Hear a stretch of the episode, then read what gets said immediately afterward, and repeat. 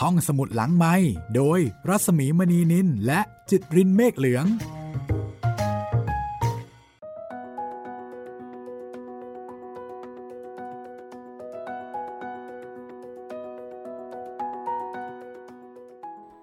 ได้เวลาของห้องสมุดหลังไม้กับพูดดีของดอกไม้สดค่ะคุณจิตริน ครับ สวัสดีครับพี่หมี วันนี้ก็มา ฟังเรื่องราวของวิมลกับวิบากกรรมของเธอกันอีกครั้งหนึ่งนะครับ รวมทั้งคนที่บอกว่าเอ่อเป็นใช้คำว่าข้าเก่าเต่าเลี้ยง เป็นคนทำงานที่อยู่กับพระยาอมรรัตน์มาตั้งแต่วิมลยังเล็กๆอะค่ะ ก็คืออยู่กันมาตั้งแต่ไหนแต่ไรนะคะ แต่ตอนนี้ค่ะ ไม่ได้เป็นเช่นนั้นใช่ครับแล้วจำได้เพราะว่าใช่ไหมคะ ตอนนี้เรา ข้าท่าสบริวารทั้งหลายก็จะต้องแยกย้ายไปค่ะเส้นทางของตัวเองแล้ว เพราะว่าค่ะนายเนี่ยเลี้ยงไม่ไหวแล้วไม่ครับไหว ใช่ก็มีวิธีการจัดการมีวิธีการดูแล เพียงแต่ว่าวิมลไม่ได้ดูแลด้วยตัวเอง เพราะเกินกำลังของผู้หญิงอายุประมาณ 21 อาชีพก็ไม่มี ใช่ครับก็เลยต้องเนี่ยค่ะต้องฝากฝังค่ะให้ข้าทาสบริวารทั้งหลายไปอยู่กับ แต่ละบ้านแต่ละค่ะเรือน หรือว่าใครจะสมัครใจกลับบ้านกลับช่องกลับไปอยู่ต่างจังหวัดก็แล้วแต่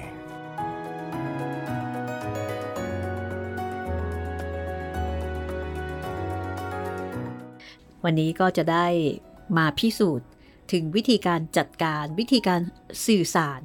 ของวิมลค่ะ ว่าเธอเนี่ยจะจัดการจะพูดยังไงนะคะไอ้เรื่องของการพูดเนี่ยไม่ง่ายเลยนะคุณจิตเรนใช่ ยากมากโอ้โหนะคะ ก็เหมือนไล่ออกอะครับ พูดยังไงให้ไม่เสียน้ำใจกัน บัวไม่ให้ช้ำน้ำไม่ให้ขุ่นนะคะ ได้เวลาแล้วนะคะ กับการที่จะมาพิสูจน์ การตัดสินใจ การบริหารจัดการและการสื่อสารของวิมลค่ะ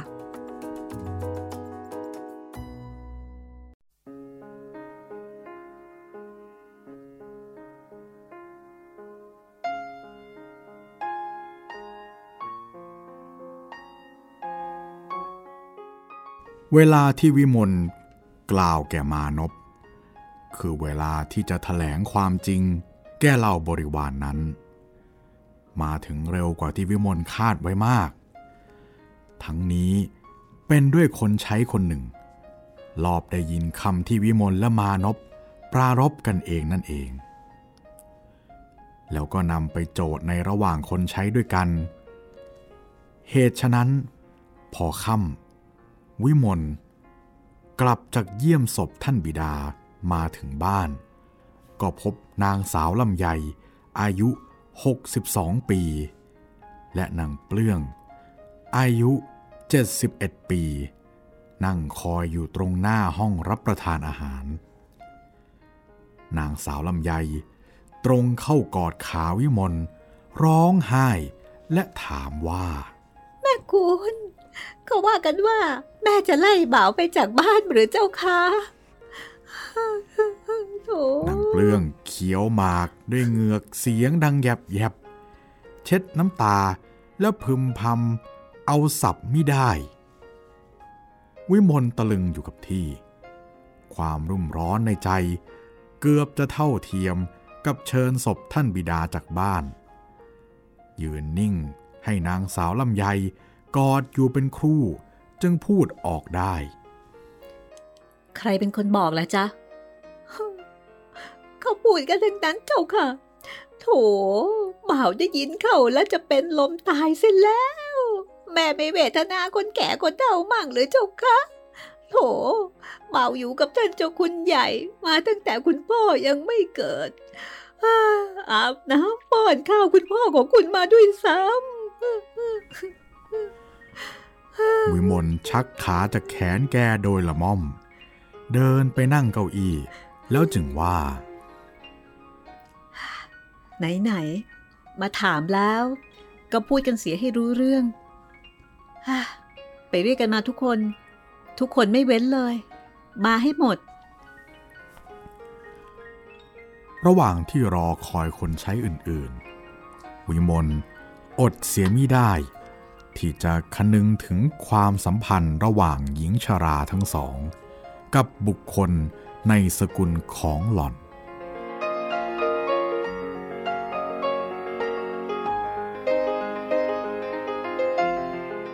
อันว่านางสาวลำไยนั้น เป็นลูกของนางนมของพระยาอมรรัตคำที่แกว่าได้อาบน้ำป้อนข้าวเจ้าคุณมานั้นเป็นความจริง วิมลยังจำได้ ซึ่งการที่ท่านบีดา เคยห่วงใยในความทุกข์สุข แห่งแม่เท่าสองคนนี้เสมอ ทั้งนี้ก็เพราะท่านเจ้าคุณรำลึกถึงคุณค่าแห่งน้ำนมที่เลี้ยงตัวท่านมา เมื่อแม่นมสิ้นชีพไปเสียแล้วตั้งแต่ก่อนที่ท่านเจ้าคุณจะได้บวช ท่านมีได้สนองคุณให้เต็มที่ จึงเอาใจใส่ทำนุบำรุงลูกของแม่นมเป็นอันดี ส่วนนางเปลื้อง เคยเป็นต้นห้องของคุณหญิงมารดา พระยาอมรรัตแกเกิดในบ้านที่คุณหญิงเกิด แล้วก็ติดตามคุณหญิงเข้ามาอยู่ด้วยในบ้านท่านเจ้าคุณสามี แล้วก็ได้เป็นภรรยานายช่ำซึ่งอ่อนกว่าแกสิบปีครึ่ง และอยู่มาด้วยกันจนถึงทุกวันนี้ มีธิดาชื่อฟื้น ได้เป็นสาวใช้ของวิมลนายช่ำ เป็นเด็กวิ่งเต้นรับใช้อยู่ในบ้านท่านบิดาของพระยาอมรรัตน์ก่อน ภายหลังมาได้กับนางเปลื้อง จึงเปลี่ยนตำแหน่งขึ้นเป็นทนายของท่านเจ้าบ้านโดยตรง ท่านเจ้าคุณอมรรัตน์เรียกนายฉ่ำว่า ไอ้ตาช้เรียกนางเปลื้องว่าำอีนางแม่เปลือง และประวัติของคนทั้งสองนี้ที่วิมลจำได้ดี ด้วยเจ้าคุณปรารบอยู่เสมอก็คือ อีนางแม่เปลืองช่างฟ้องเป็นที่หนึ่ง ไอ้ตาช้ำทำหัวพ่อแตก ยังมีแผลเป็นอยู่จนเดี๋ยวนี้เลย โดยที่แกชอบยกคุณมงคลขึ้นวางบนบ่า แล้วก็พาวิ่งไปในที่ต่างๆ ในคราวที่จะสัพยอกค่าเก่าของท่าน ท่านเจ้าคุณเคยพูดว่า เฮ้ย ไอ้ตาช้ำถ้าเมียเองตายก่อนข้าจะยกพี่ลำไยให้เอาไหมวะ แล้วพี่ลำไยก็ทำท่าขวยเขิน อุ๊ยอาย สมกับที่เป็นนางสาว ซึ่งวิมลเคยเห็นขันอยู่เสมอ นึกถึงนายช่ำวิมลก็นึกขึ้นได้ด้วยว่า ดวงตาของแกออกจากพิการ จึงลุกขึ้นไปยืนที่เฉลียงริมตึก ส่งเสียงสั่งออกไปว่า นี่ ใครช่วยจูงตาฉ่ำมาด้วย ทางมันมืด เดี๋ยวแกจะหกล้ม พูดถึงจูง ก็นึกเลยไปถึงคนพิการอีกคนหนึ่ง วิมลจึงสั่งอีกอ๋อนี่ไม่หอมอีกคนหนึ่งอย่าย่องแย่งมาเลย แล้วเดี๋ยวฉันจะไปหาแกที่ห้อง ใครก็ได้ ช่วยบอกต่อทีนั่งหอมคนนี้ มีใช่ค่าเก่าดั้งเดิมทีเดียว เพิ่งจะได้มาเป็นแม่ครัว เมื่อสมัยที่ท่านเจ้าของบ้านมีบรรดาศักดิ์เป็นคุณพระ นางหอมทำหน้าที่เป็นแม่ครัวอยู่ได้7-8ปี ก็เริ่มป่วยกระสอบกระแสะพระยาอมรรัตเป็นผู้ถือหลัก ดีใช้ไข้รักษา จึงใช้นางหอมไปบ้าง รักษาโรคนางหอมไปบ้าง แล้วโรคเหน็บชาของนางหอม ก็กำเริบหนัก ถึงกับนางหอมเดินไม่ได้ถนัด ท่านเจ้าคุณจึงปลดชลาเลี้ยงไว้ในบ้าน ให้อาหาร น้ำไฟ มากพลูตามสมควร นางหอมได้นางเผือกเป็นอุปถาก ความจริงนางเผือกนั้นชื่อขาว แต่โดยที่แกขาวเกินบุคคลในจำพวกของแก และผมก็เป็นสีน้ำตาลพระยาอมรรัตน์ จึงเรียกแกว่า อีเผือก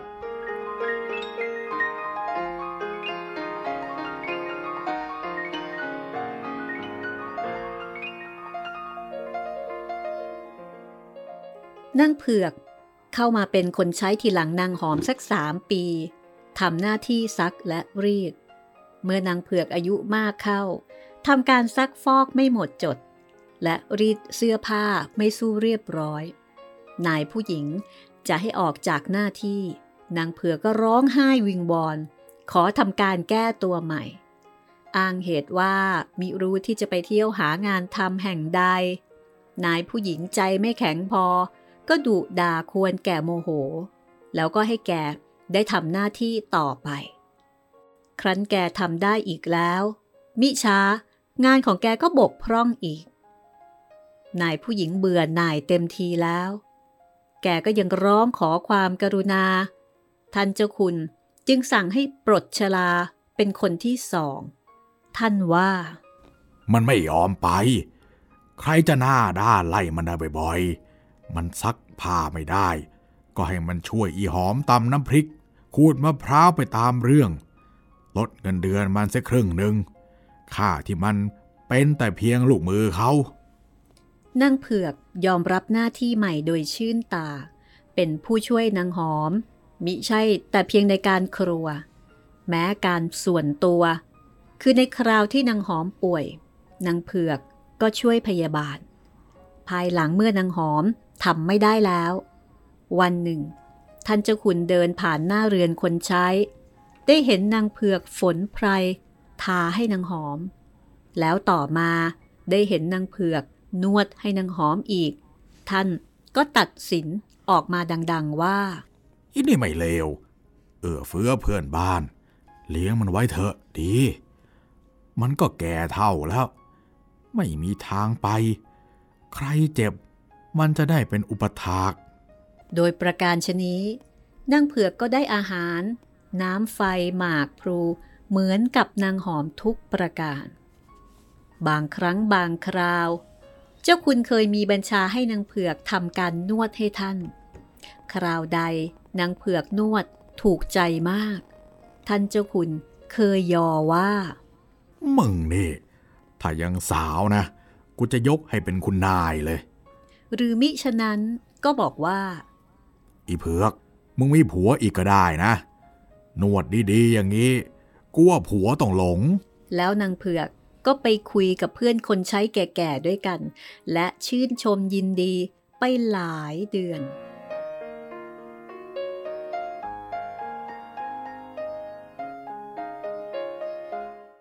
ความสุขกายของเขาเหล่านี้ ขึ้นตรงต่อความกรุณาของพระยาอมรรัตซึ่งเขาเชื่อมั่นว่า เต็มเปี่ยมอยู่ในใจท่านเสมอ ส่วนความสุขใจของเขา ขึ้นต่ออารมณ์ของท่าน ซึ่งย่อมจะเปลี่ยนแปลงไปบ้างตามวิสัยปุถุชน ในยามที่เจ้าคุณพื้นเสีย เขาได้ยินเสียงท่านดุผู้ใด ใจของเขาก็ปั่นป่วนเร่าร้อน แม้ว่าท่านสงบเป็นปกติ ใจของเขาก็ราบรื่นเป็นสุขตามอัตภาพ และในยามเช่นนี้ ถึงแม้ว่าท่านจะได้พูดจาปราศัย หรือสัพพยอเข้าสักคำหนึ่ง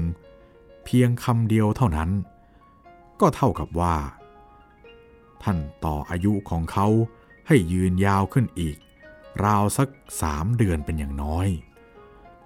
ความสุขกายก็ดี สุขใจก็ดี ที่เขาจะเคยได้รับจากเจ้าคุณ เมื่อเจ้าคุณล่วงลับไปแล้วเ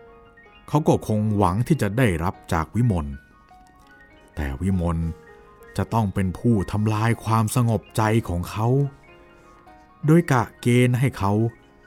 โยกย้ายจากที่ที่เขาเคยอยู่มาแล้วคนละหลายปี คิดเช่นนี้แล้ว วิมลให้อัดอั้นในอกเป็นอย่างยิ่งหลอนจะใช้คำอย่างใด ที่จะทำให้เขาเข้าใจหลอนได้ ให้เชื่อว่า หล่อนไม่ได้ทำการด้วยความเหี้ยมโหดใจดำต่อผู้เฒ่าผู้แก่ ให้เขาเชื่อว่าหล่อนอาลัยเขาทุกคน ทั้งคนเก่าคนใหม่ ที่เคยรับใช้ท่านบิดาของหล่อน เมื่อวิมลออกปากพูด ผู้ชรานิ่งฟังหล่อนอยู่เกือบห้านาที โดยไม่มีความเข้าใจว่า ข้อความเหล่านั้น เกี่ยวแก่ตนอย่างไร จนวิมลสรุปความชี้ข้อสำคัญแก่เขา บอกให้เขาคนหนึ่งคนหนึ่ง เลือกระหว่างภรรยาทั้งสองของเจ้าคุณ คือคุณแสกับคุณวง เขามีความสมัครใจจะอยู่ด้วยคุณไหน คุณนั้นก็จะรับเลี้ยงและอุปการะเขา จึงมีเสียงอุทานขึ้นต่างๆกัน คำตอบของเขา ยังฟังเอาสับไม่ได้ เป็นไปในทางปริเวทนาเสียมาก เป็นธรรมดาของผู้เฒ่าทั่วไป ย่อมเกลียดกลัวความเปลี่ยนแปลงทุกชนิด ตั้งแต่เปลี่ยนขนบธรรมเนียม เปลี่ยนนาย เปลี่ยนที่อยู่ เปลี่ยนงาน เปลี่ยนแบบเครื่องแต่งตัว ตลอดจนเปลี่ยนพระอารามที่ตนเคยประกอบการกุศล ในวันธรรมสวนะ เพราะความเปลี่ยนแปลงนำมาซึ่งความใหม่ อันเป็นสิ่งที่ไม่เคยรู้จัก ไม่คุ้นเคย ไม่เป็นกันเอง ไม่น่าไว้ใจ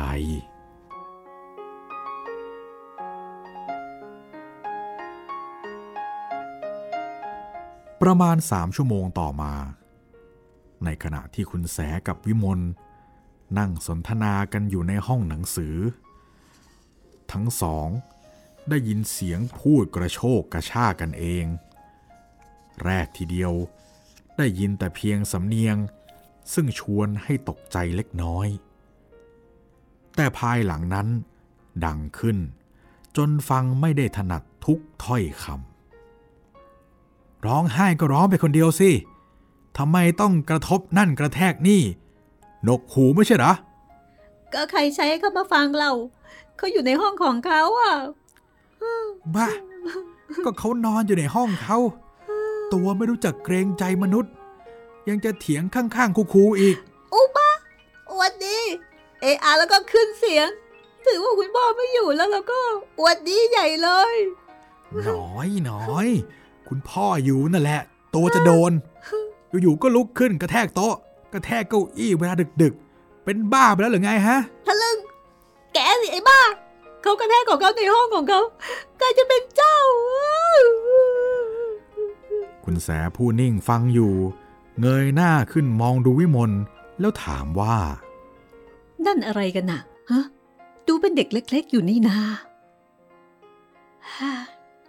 เขาเป็นอย่างนี้เสมอละค่ะ เป็นบ่อยๆหรือ ไม่บ่อยนะคะ แต่ก็บ่อยพอใช้ แล้วเมื่อไหร่ถึงจะจบลูกฮ่าไม่จบหรอกค่ะ จนกว่าจะมีคนไปตัดสิน อืม แปลก ใครเคยเป็นคนตัดสินฮะ คุณพ่อค่ะ แต่บางที หนูก็เคยตัดสินให้ถ้ามานพไม่โมโหจัดนะอ้าว งั้นก็รีบไปจัดการเสียทีสิ ไม่เห็นหน้าสนุกตรงไหนเลยนี่อ้า แล้วคุณแสก็หัวเราะอย่างขำแกมรำคาญ ส่วนวิมลก็ลุกออกไปจากห้อง คุณแสได้ยินเสียงสามเสียงแซงขึ้นพร้อมกันบ้าง สองเสียงแข่งกันบ้าง เสียงเดียวบ้าง สลับเปลี่ยนกันอยู่ครู่ใหญ่ แล้วก็เงียบลง วิมลก็กลับเข้ามาในห้องอีก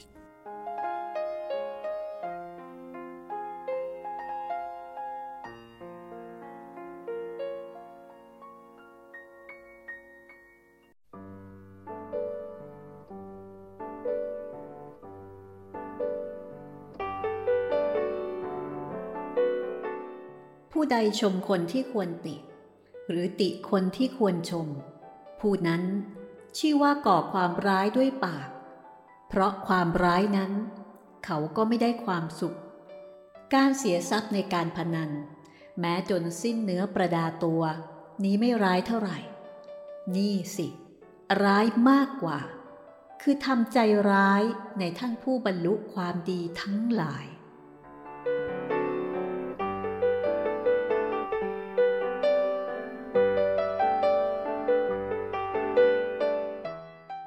คุณพี่ครับ มีคนมาดูบ้านอีกแล้ว มานพพูด พร้อมกับโยนกระเป๋าเครื่องเรียน ลงบนชานเรือนดังปัง เขาเพิ่งกลับจากโรงเรียน และพบกับผู้ที่ต้องการจะเช่าบ้านพอดี ฝรั่งหรือไทย วิมลถาม เงยหน้าขึ้นจากเสื้อที่หล่อนกำลังชุนอยู่ ไทยครับ คราวนี้ไทย มาลีผู้ซึ่งนั่งอยู่ข้างวิมลเอ่ยทำนายขึ้น ก็เหลวอีกเท่านั้นล่ะ ก็มีคนคอยแช่งอย่างนี้ก็เหลวนะสิ มานพตอบทันที บ้า ฉันช่างเหรอ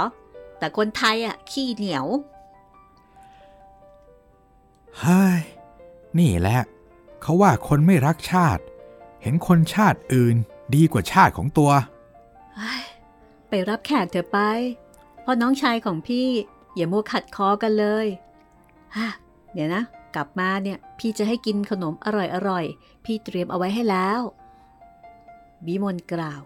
พรางหยิบพวงกุญแจเสือกไปให้น้อง ราคาเดิมเหรอครับ มานพถามในขณะที่กำลังกระโดดลงจากเรือนทางลูกกรง รู้สึกว่าจะดูเปล่าไม่เช่า เพราะไอ้รถที่เขานั่งมาน่ะ แล้วมานพก็ออกวิ่งไป วิมลย้ายจากตึกใหญ่มาอยู่ที่เรือนคนใช้ได้9วันเข้าวันนี้ ทั้งที่ยังหาตัวผู้เช่าตึกไม่ได้ และทั้งที่การซ่อมแซมเรือนก็ยังไม่เสร็จบริบูรณ์ ภายใน 15 วัน หลังจากที่ได้ตกลงใจ วิมลได้ระบายคนใช้ทั้งเก่าทั้งใหม่ออกจากบ้าน จนครบตามที่กำหนดไว้ โดยไม่คิดเสียดายเงินที่หล่อน จ่ายให้เขาเป็นพิเศษเปล่าๆ คนละครึ่งเดือน โดยไม่ฟังเสียงออดอ้อนวิงวอนของคนแม่เท่า ที่พยายามผัดผ่อน เพื่อให้การย้ายที่อยู่เนิ่นนานไปมากที่สุดที่จะมากได้ และโดยไม่ฟังเสียงน้ำใจของตนเองที่ร่ำร้องด้วยความอาลัย ในคุณแสเพียงใจขาด ความยากทั้งกายและใจ ในการทำกิจที่กล่าวแล้วให้สำเร็จนั้น ฝังแน่นอยู่ในจิตของวิมลอย่างที่หล่อนจะลืมได้โดยยาก ไหนจะต้องอดกลั้น ต่อการบ่นพร่ำของผู้ชรา ไหนจะต้องอดทน ต่อการคัดค้านอย่างรุนแรงของมาลี ไหนจะต้องระงับความเร่าร้อนในใจตัวเอง ในคราวที่ดวงตา มองดูตึกอันสง่างาม แล้วจำภาพ มาเปรียบเทียบกับเรือนอันเก่าและรกรุงรัง ไหนจะต้องทำใจเฉย ต่อคำพูดซ้ำซากของผู้ที่เขาบอกว่า เขามีความหวังดีต่อหล่อน แต่ซึ่งหล่อนมองเห็นชัดว่า เขาไม่เข้าใจถึงความจำเป็นของหล่อนเลย นอกจากนี้ บุคคลคนเดียวในโลกที่จะปลุกปลอบน้ำใจของวิมลให้ชุ่มชื่นขึ้นได้บ้าง คือคุณสา บุคคลคนนี้ หล่อนก็ต้องทำให้เธอไปเสียจากหล่อนในอาการคล้ายกับเสือกใส เพราะต้องการที่จะให้เรื่องราวที่หล่อนจำใจจำทำนั้น ลุล่วงไปเสียโดยเร็ว เมื่อวิมลทำการจัดสิ่งของลงในหีบ หรือในรัง เพื่อจะย้ายและขน แยกเครื่องอุปโภคออกเป็นสามจำพวก คือจำพวกที่จะให้เช่าควบไปกับตัวตึกจำพวกที่จะต้องเก็บจำพวกที่จะต้องใช้นั้น ไม่มีใครประมาณถึงความร้าวระบมใจของหล่อนให้ถูกว่ามากมายเพียงไหน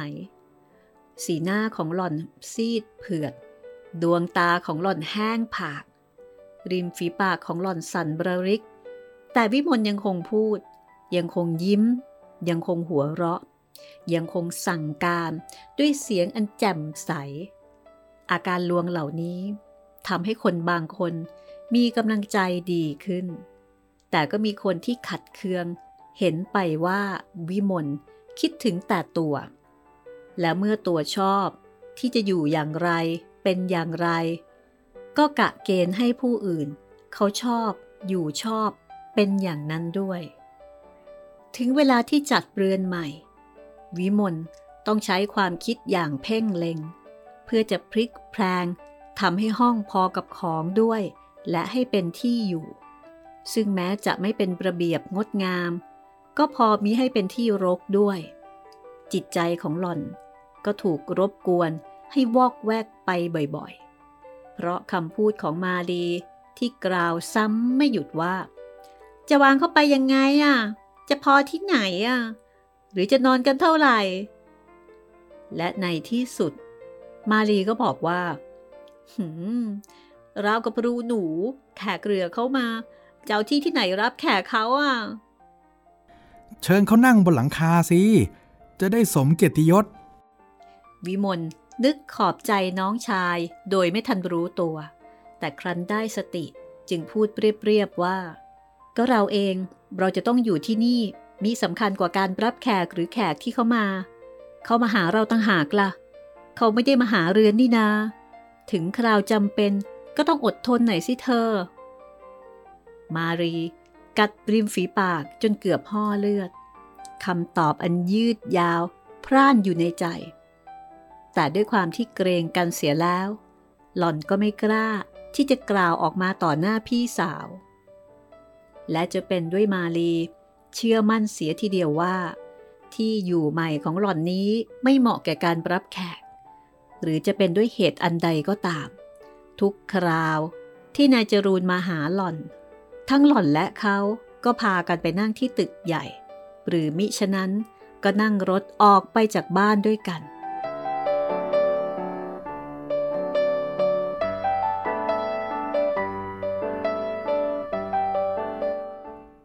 เสียงฝีเท้าหมานบวิ่งกลับมาทำให้วิมลเงยหน้าขึ้น วางงานเป็นคำรบสอง และถามออกไปทันที เหลวตามเคย อะไรได้ เด็กหนุ่มตอบ แล้วหยุดยืนผ่อนลมหายใจ มารืนนี้ เขาจะยกมาอยู่ จริง ๆ หรือ วิมลย้อนถาม น้ำเสียงแสดงความดีใจจนเกือบไม่อาจเชื่อ อะไร เร็วอย่างนั้นเทียว เขาจะให้ค่าเช่าเราเท่าไหร่เฮ้เท่าที่เราบอกเลย ไม่ต่อเลยสักสตางค์เดียว ตายตาย ใครอะมานพเศรษฐีที่ไหนทำไมใจปั้มอย่างนั้น อาเสียหรือเปล่า หน้าไม่บอกว่าเสีย นี่แนะ ชื่อเขา แล้วมานพก็ยื่นนามบัตรแผ่นหนึ่งให้พี่สาว พระยาพลวัตวิวิทการิ เอะชื่อไม่บอกเลยว่า กระทรวงไหน พระยาอะไรไม่มีบ้านอยู่ ต้องเช่าเขา สมเป็นพระยาไม่มีตำแหน่ง พวกเศรษฐีทางปากใต้หรืออะไรอย่างนั้นน่ะ คุณพี่ลองทายสิครับ ว่าทำไมเขาถึงมาบ้านเราถูก ก็ ประกาศแจ้งความละเอียดละออ ก็ถูกละ แต่ว่ามีคนพาเขามา คือในจุ้ยของเรานั่นเอง อย่างนั้นหรือ อืม งั้นก็แปลว่า ในจุ้ยได้งานทำใหม่แล้วสิ ตายดีใจ แล้วแกเล่าอะไรว่ายังไงมั่ง ผมไม่มีเวลาได้พูดกับนายจุ้ยกี่คำเลยครับ ได้ถามแต่ว่าเป็นคนขับรถเจ้าคุณเหรอ พูดพลาง มานพก็ปีนลูกกรงขึ้นมาบนเรือน นั่งลงแล้วจึงพูดต่อไปให้เออคือเรื่องมันเป็นอย่างนี้ ผมตั้งใจอย่างเด็ดขาดว่า จะใช้กุศโลบาย หรือว่าอุบายหรือนโยบายทุกๆอย่าง ให้ตาคนนี้แกเช่าบ้านเราตามราคาอย่างต่ำที่สุด ก็ขนาดกลางที่เรากะไว้ให้จงได้ ก็ตัดสินใจจะพูดกับแกอย่างตรงไปตรงมาครับ ผมเล่าฐานะอันแท้จริงของเราให้แกฟัง เพราะว่าจะให้แกเนี่ยเห็นอกจะได้ไม่ต่อนัดต่อแนง พอเล่าจบแล้ว แกก็โหเราะ แล้วบอกว่าแกเนี่ยรู้เรื่องเป็นเขาเขาๆมาก่อนแล้ว แกน่ะตั้งใจมาแล้วว่าถ้าบ้านของเราเหมาะกับที่แกต้องการ กจะไม่ต่อค่าเช่าสักบาทเดียว รวมความ แก ตัวแก มานพน่ะ เชื่อว่าในจุ้ยเป็นคนเล่าเรื่องของเราให้พญาคนนั้นฟังเหรอ ผมเชื่อว่าอย่างนั้นนะอ๋อแล้วยังมีอีก เขาบอกว่าที่จริงเนี่ย มีคนแนะให้ไปเช่าบ้านอีกบ้านหนึ่งเขาไปดูแล้วดีพอๆกับบ้านนี้เลย แต่ว่าเขาสมัครใจจะเช่าบ้านนี้มากกว่า เพราะเหตุใดล่ะ วิมลตั้งกระทู้ มานพขยับไหล่แล้วก็ตอบว่า ไม่ทราบครับ อืม อาจจะเป็นเพราะว่าเขานิยมน้ำใจของคุณพี่ได้กระมัง เชอะทวงบุญคุณทางอ้อมนะไม่ว่า วิมลกล่าวเชื่อมั่นอย่างยิ่งและจริงจังว่า ไม่มีบุคคลใดในโลก เว้นจากคุณแส ที่จะเข้าใจในหน้าที่ของหล่อน ดังที่หล่อนเองได้เข้าใจแล้วและบำเพ็ญอยู่ แบบแขกหรือว่าเจ๊ขายของ ลดให้คุณเป็นพิเศษ แต่ก็ช่างเขาเถอะ ว่าแต่เขาจะทำสัญญากี่ปี แล้วจะทำเมื่อไหร่ มานพแลบลิ้นยาวแล้วก็พูดว่าเฮ้ผมไม่ได้ถาม ลืมสนิทเลย เห็นเขาดีมาก็อยากจะดีไปให้พอกับเขา เลยไม่ถามอะไรหมด เขาเองก็ดูห้องดูหับไม่ถี่ท่วนเหมือนคนอื่นๆ มองมองแล้วก็ผ่านไป แล้วก็บอกว่าพอใจแล้ว จะรีบกลับไปบอกคุณหญิง ไหนล่ะ ขนมที่เตรียมไว้ให้ผมอะ่ะ อยู่ในตู้ของหวานในครัว วิมลตอบ สีหน้าแสดงว่ายังใช้ความคิด ครั้นแล้วก็จับเข็มชุนเสื้อต่อไป มานพเหยียดเท้ายาวไปข้างหนึ่ง ปลดดุมเสื้อทั้งห้าดุม เอหลังพิงลูกกรง แล้วอ้าปากตะโกนออกไป ฟื้น แม่ฟื้น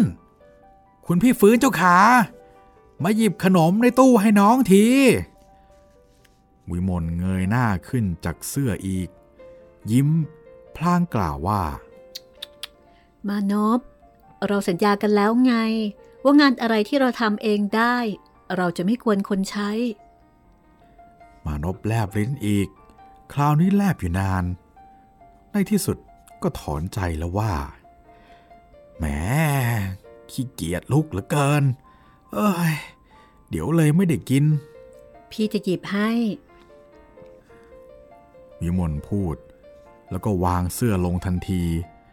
แต่มานพตะครุบขาหล่อนไว้ ตัวเขาเองก็ลุกขึ้นวิ่งปังปังเข้าไปในครัวทำเสียงกุกกักสองถึงสามครั้ง แล้วก็วิ่งกลับออกมา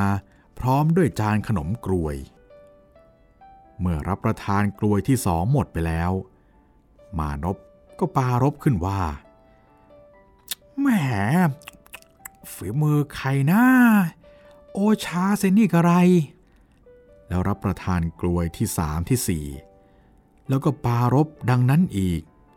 มาลีอ้าปากหาวก็หาวค้าง ด้วยนึกขันน้องชาย วิมลยิ้มในหน้า ภายหลังนึกสนุก จึงตอบเป็นคำกลอนให้สัมผัสกับประโยคที่มานพตั้งไว้ ฝีมือแม่พร้อม หวานหอมมากไหมวายอยาเอ้ย รู้อย่างนี้ไม่ยักชม คิดว่าพี่ทำเองซะอีกเอ้ยแหมดูสิ อายุที่ทำจัง อย่างนี้คนทำก็เสียใจแย่นะสิ ชูเสียใจก็ช่างบะไร ราวกับผมสวาดนั่นนี่โอ้ยเกลียดหน้าจะตาย โธ่ไม่เอาหน้ามานพคนอยู่ด้วยกันต้องทำใจมีเมตตาต่อกันสิ ไม่อย่างนั้นจะเอาความสุขที่ไหนมา โอ้โหไม่ไหวอะ่ะ ลงไม่ชอบแล้วก็ ผมเมตตาไม่ได้เป็นนั้นขาดเลย วานคุณพี่เมตตาแทนผมด้วยก็แล้วกัน พูดแล้วมานพก็หยิบขนมใส่ปากอีก มาลีจึงเอ่ยขึ้นว่า ตัวเขาแล้วก็ไม่เมตตา แต่ขนมที่เขาทำเราชอบกินหึเฮ้อต่างคนต่างก็ทำหน้าที่นี่นา เดี๋ยวก่อนมานพ พี่ขอพูดอะไรสักหน่อย แม่พร้อมเดี๋ยวนี้ เป็นคนละคนกับแม่พร้อมเมื่ออยู่กับคุณพ่อ แกควรจะยกโทษให้ความบ้าของแม่พร้อมที่แล้วมาเสียสักที อย่าผูกใจเกลียดแกอีกเลย คิดเสียว่าเราอยู่ด้วยกัน ก็ต้องประนีประนอมกัน ซึ่งวิมลกล่าวเช่นนั้นหลอนกล่าวตามความเป็นจริง และด้วยน้ำใสใจจริงของหล่อนด้วย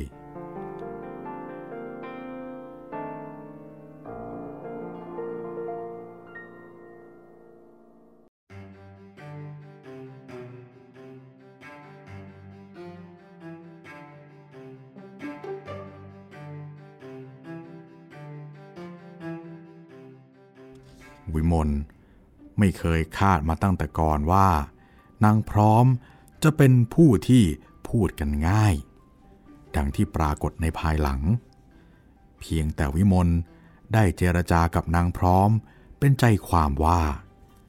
หล่อนจะจ่ายค่าเช่านาล่วงหน้าให้แก่นางพร้อม ก่อนที่ผู้เช่าจะนำเงินมาให้ตามกำหนด ซึ่งจะถึงต่อต้นปีใหม่นางพร้อม ก็เต็มใจรับรอง และปฏิบัติตัวให้เป็นไปตามที่วิมลประสงค์ทุกประการ แล้ววิมลจึงขอให้นางพร้อมอยู่กับลูกของนางในที่ที่วิมลอยู่บัดนี้ และขอให้นางพร้อม รับหน้าที่ซื้อและทำอาหารประจำวันทั้งสองมื้อ คือมื้อกลางวันและมื้อเย็น อาหารมื้อเช้าเป็นหน้าที่ของ นางสาวฟื้น ผู้ซึ่งจะต้องซักผ้า กวาดระเบียงเรือน และทำงานเป็ดตะเล็ดอีกเล็กน้อย ส่วนการเลี้ยงดูเด็กหญิงแป๋วและเด็กชายออสวิมลจะทำเอง กับมีเด็กหญิงบุญยิ่ง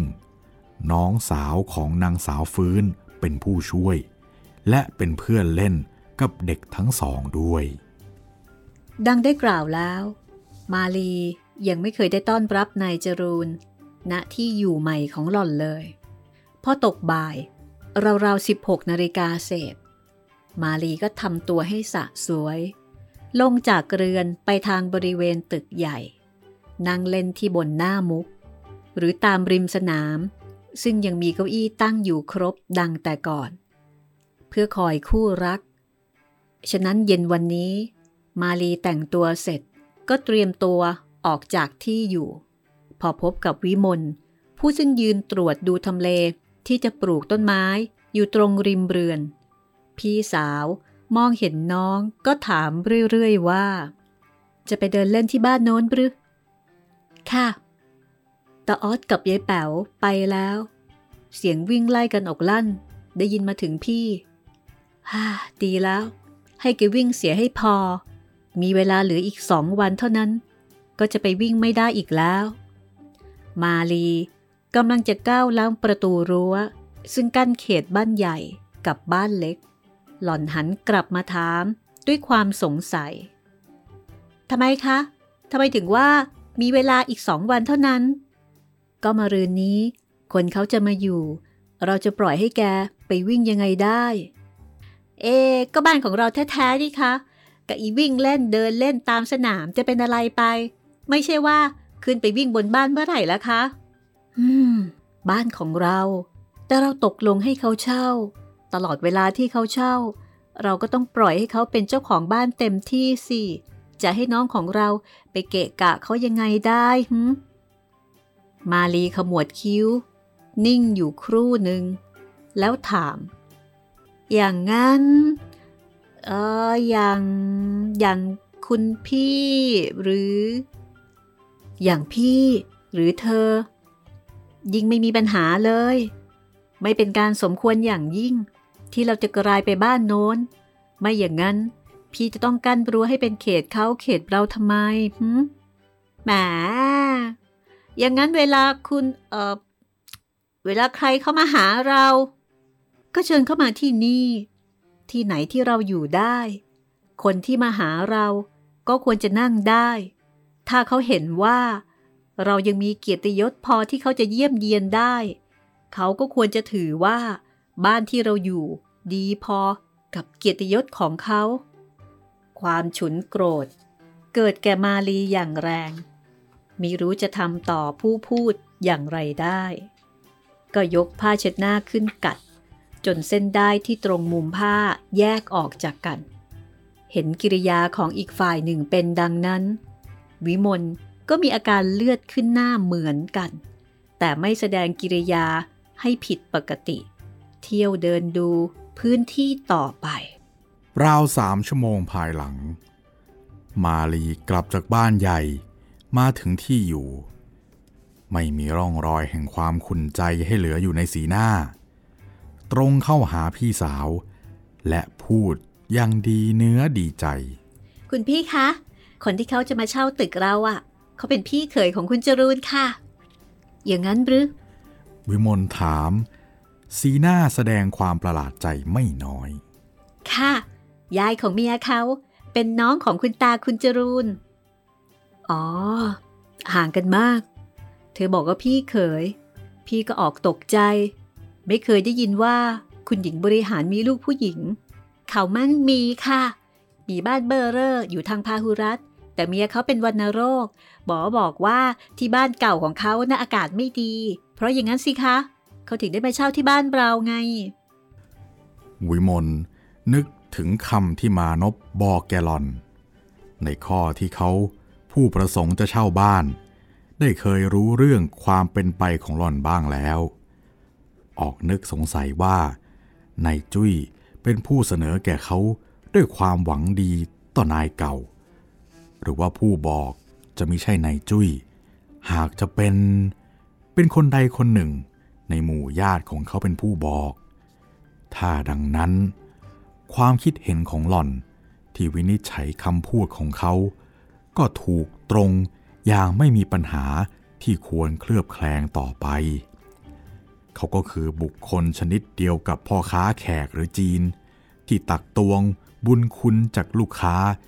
โดยไม่ละอายปากนั่นเอง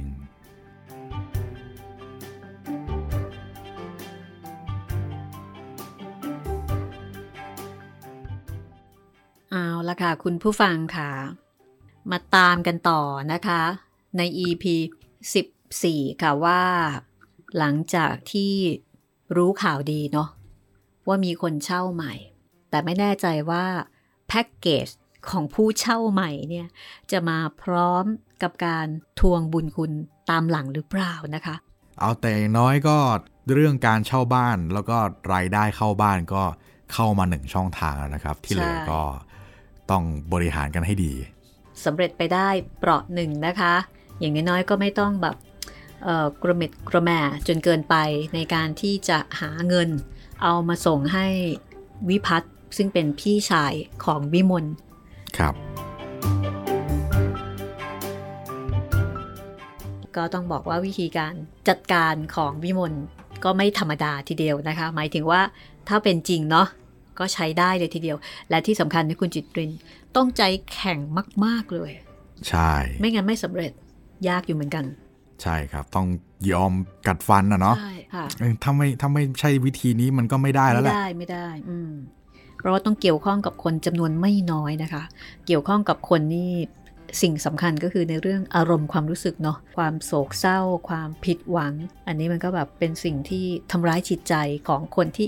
ตัดสินใจ ก็ติดตามตอนต่อไปนะคะ กับผู้ดีดอกไม้สดค่ะ เอาละวันนี้หมดเวลาแล้วนะคะ กลับมาติดตามต่อได้ใหม่กับผู้ดีค่ะ สวัสดีค่ะ สวัสดีครับ